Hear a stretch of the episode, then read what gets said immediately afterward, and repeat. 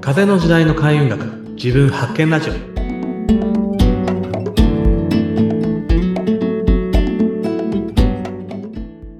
い、えーこんにちは、えー開運とパワーストーンの人、えー、豊ピーこと、えー豊原隆です。ナビゲーターの北村明子です。今日もよろしくお願いします。はいはい。さあ、まだこの番組始まって間もなくですけども、今日はどんなお話が聞けますか、えっ、と、今回の、えーあ内容ですよね。えっ、と、番組のタイトルが、まあ、風の時代の、みたいな感じがついてるじゃないですか。そうですね。はい。なんで、まあ、あの、風の時代って、まあ、スピリチュアル好きな人だと割と聞き飽きた感が出てる人もいるかもしれないし、逆にそんなに知らないよっていう人もいるかもしれないので、うんえーじゃあその風の時代って一体何なんみたいなところを少し話していけたらいいのかなと思っております。これね、めちゃくちゃ興味あります。っていうのは、去年、一昨年ぐらいにものすごい聞きましたよね。そうですね。まあ、ちょうど2021年だったかな、えーの、うん20年だったかな からうん変わってると思うんですよね。12月に、はい、うん変わってるので、ちょうそどよく聞いたんじゃないかなと思います。はう。いなん。かみんな一斉に同じこと言い始めたことがありますよね。はい、はい、はい。そうなんですよ。ね、あれ、あの、私でも、実はよく分かってないかも、風の時代って。あーまあ、あの、なんですかね、先生術的な世界での話で、まあなんか大きな星の流れとして、200年周期ぐらいで、その、あの、主要なエレメントですよね。エレメント、あの、火、土、風、水っていうのがあるんですけど、そのはい星から、ヤギ座から天秤座に変わったんですよ。ヤギ座から天秤座、座。ヤギ座っていうのは土の性質を持っていて、天秤座っていうのは、あの、風の性質を持っている星座なんですよね。なるほど。はい。でそこで、まあ、あの、大きくこれから、まあ、200年、まあ、本当に大きな意味での時代の変換期みたいなところが来てるよね、みたいな感じの話です。はい。え、待って待って、風の前は何だ、何だったんですか？土の時代だったんですよ。あ、土？はい。でも、本当にそれは確かにその通りで、例えば土の時代っていうと、えー、大体そうですね、工業革命ぐらいの、まあ、200年ぐらい前ですよね。から、えー大体スタートしてて、えーまあ大規模な、例えば戦争とかも結構その、えー戦車とか、まあ飛行機とかそういうなんか鉄とかそういった鉱物でできたものっていうのが、その主役みたいな役割を果たしていて、あとはその金融経済ですよね。これも土的な役割なんですけど、えーで、あと、あの、世界中にものすごく大きな都市が発展したのが大体この200年ぐらいじゃないですか。そう、そうですよ。目覚ましい変化ですよね。そうそうそうで、まあ、例えばその、社会のあり方とかも、どちらかというと、その、なんていうんですか、ピラミッド型の社会であるとか、うんえーまあ、日本であれば、その、高度経済成長から年功序列型のね、巨大組織みたいな感じに、まあ、言ったら、あの、土みたいな感じで固く積み上がっていくみたいな世界観っていうのが、この200年っていうのは作られていたわけですよね。なんかこう、明治、大正、昭和みたいな。そうそうそうそうう。んうんうんうん。で、そこが、まあ、大体そうですね、その、パキッとその、じゃあ、その、土のから風っていうのが、にえっと、僕ちょっとうろ覚えなんですけど、2020年だったか21年だったか、うん、12そのぐらいですよね。はい、12月20日かなぐらいに、まあ、あの、シフトしたって言われてるんですけれども、うんうん。ただですね、なんか、うーん、それが、えーじゃあその日にいきなり起こったというわけでは全然なくて、はい。まあ、緩やかにここ数十年ぐらいかけながらだんだんと移り変わってきて、あの、まあ、速度が速くなった感があるのは、やっぱりその、めちゃくちゃみんなが感じ出したのは、あの、東北の震災の時、日本に関しては間違いなくそのタイミングじゃないかなと思ってるんですよね。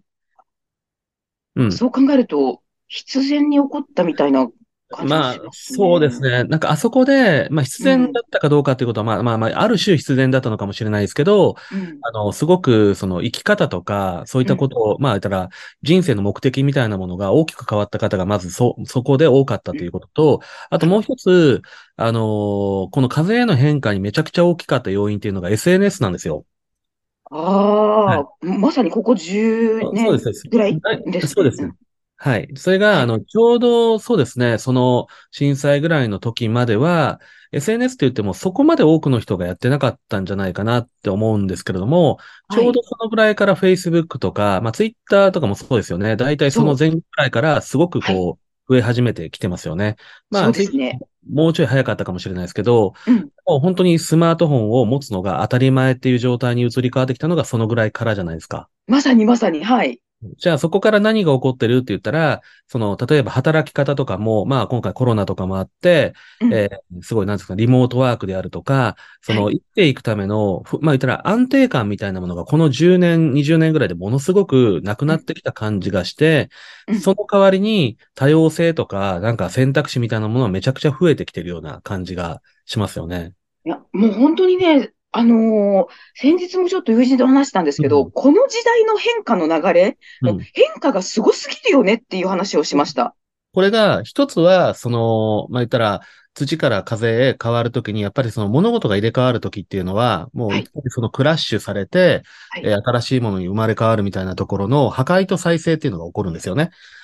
う。うんん、まさに破壊と再生ですそうそうそうね。その中心に、やっぱりここ、まあ多分前後、えっと5年、10年ぐらいっていうのがあるっていうう。んだから、まあ本当にそのただ中にあるっていう状況がうん起こってるわけですよね。うん。だからまあ震災もあったし、コロナもあったし。そうなんですよ。で、うん例えば、あの、スピリチュアルとかっていう世界とかも、あの、なんですかね、20年ぐらい前だとまだまだ、周りにそういうことを話せる人があまりいないみたいな感じで悩んでる方が非常に多かったんですよ。うん。うん。でも今はもうスピリチュアルって当たり前の概念になっていて、まあ、うんうん好きか嫌いかはなんかいろいろ分かれますけど、はいじゃ。あ、それってどこでやっぱり浸透していたかというと、やっぱり SNS の力ってめちゃくちゃ大きかったわけですよね。そうか。うんなんか、なんかね、スピの人ってすごく多いなって私、感覚的に思うんですけど、うんこれって多いなって感じるのは SNS のせいえっとねもありますよね。はい。あの、大体その、波動共鳴というか、なんですか、もともとスピリチュアルを、なんかそういう、なんか自分の中に種というか、魂に種みたいなの持ってた人、なんとなくそういう感覚があるっていう人とかも、生きづらかったんだと思うんですよ。そういうことを表現できない、周りに言ったら変なことを言ってると思われるとか。うんそれが SNS で、あ、なんかこの人が言ってることすごい理解できる、共感できるみたいな感じで、まあ、言ったら、は種が発芽していったのが、まあやっぱり SNS がすごくね、なんか、それを、その役割をなしたと思ってるんですよ。だから、誰でも発信できますもんね。そうそうそう、そうなんですよ。で、周りにやっぱり同じような感性を持ってる人が少なかったのが、あ、ここにはいるんだみたいな感じですよね。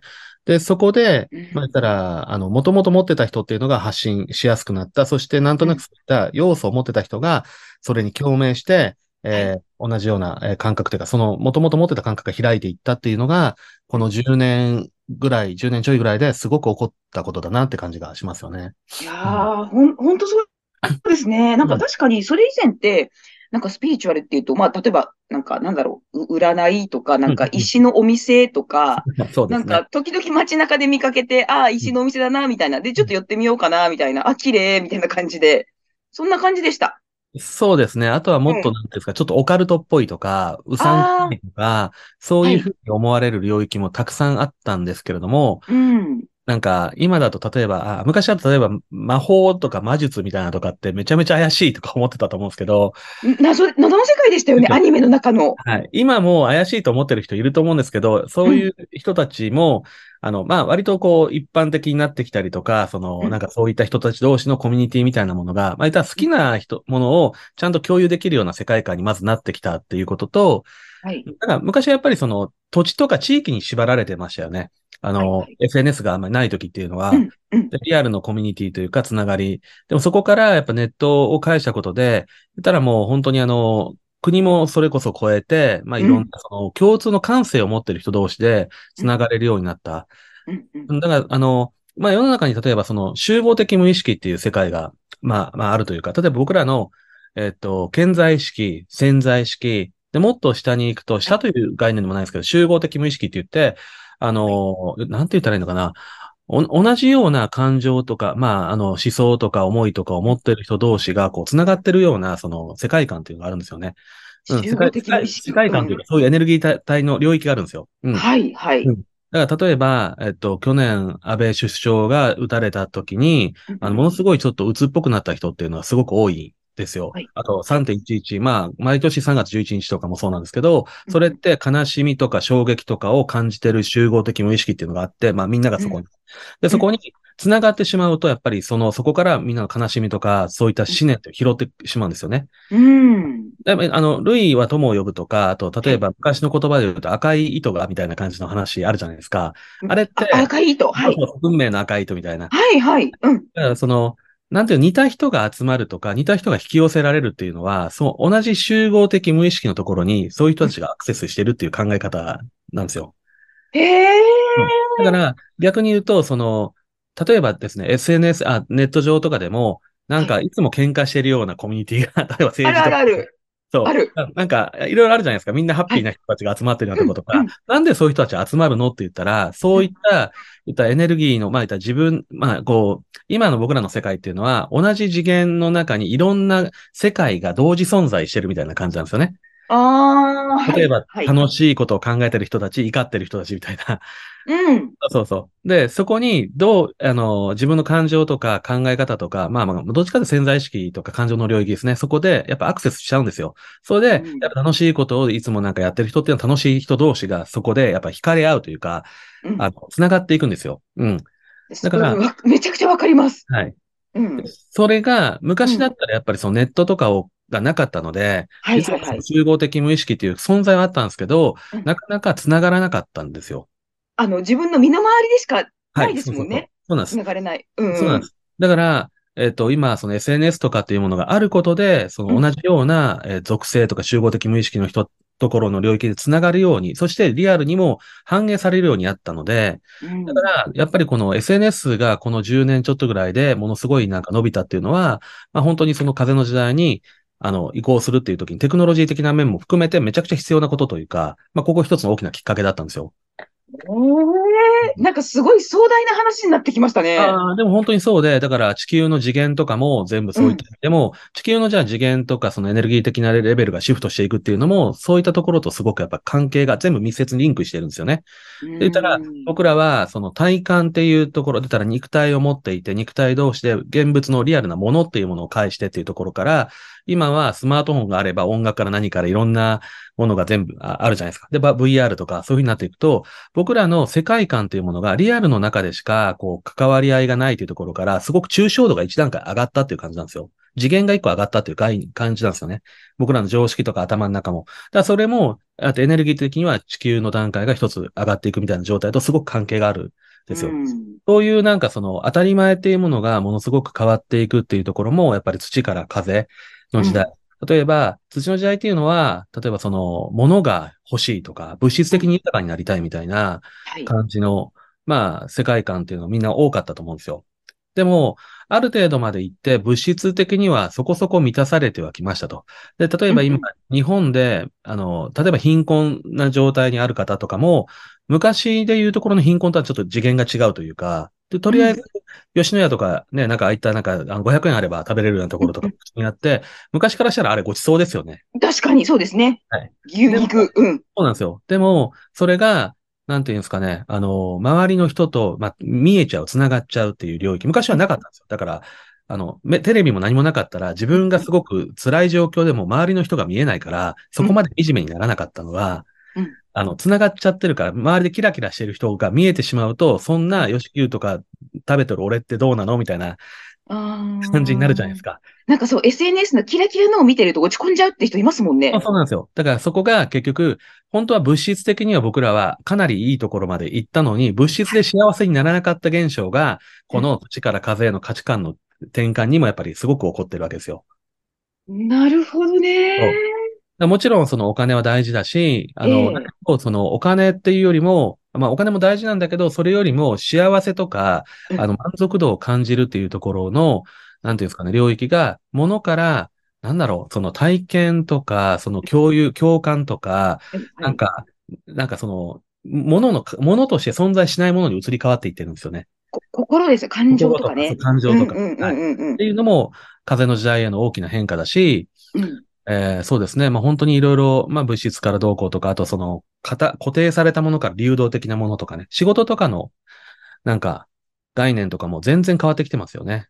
変わってる。だってそんな SNS で今仕事でガンガン稼いでる人とかもいるけど、昔ありえなかったですもんそうでね。すよね。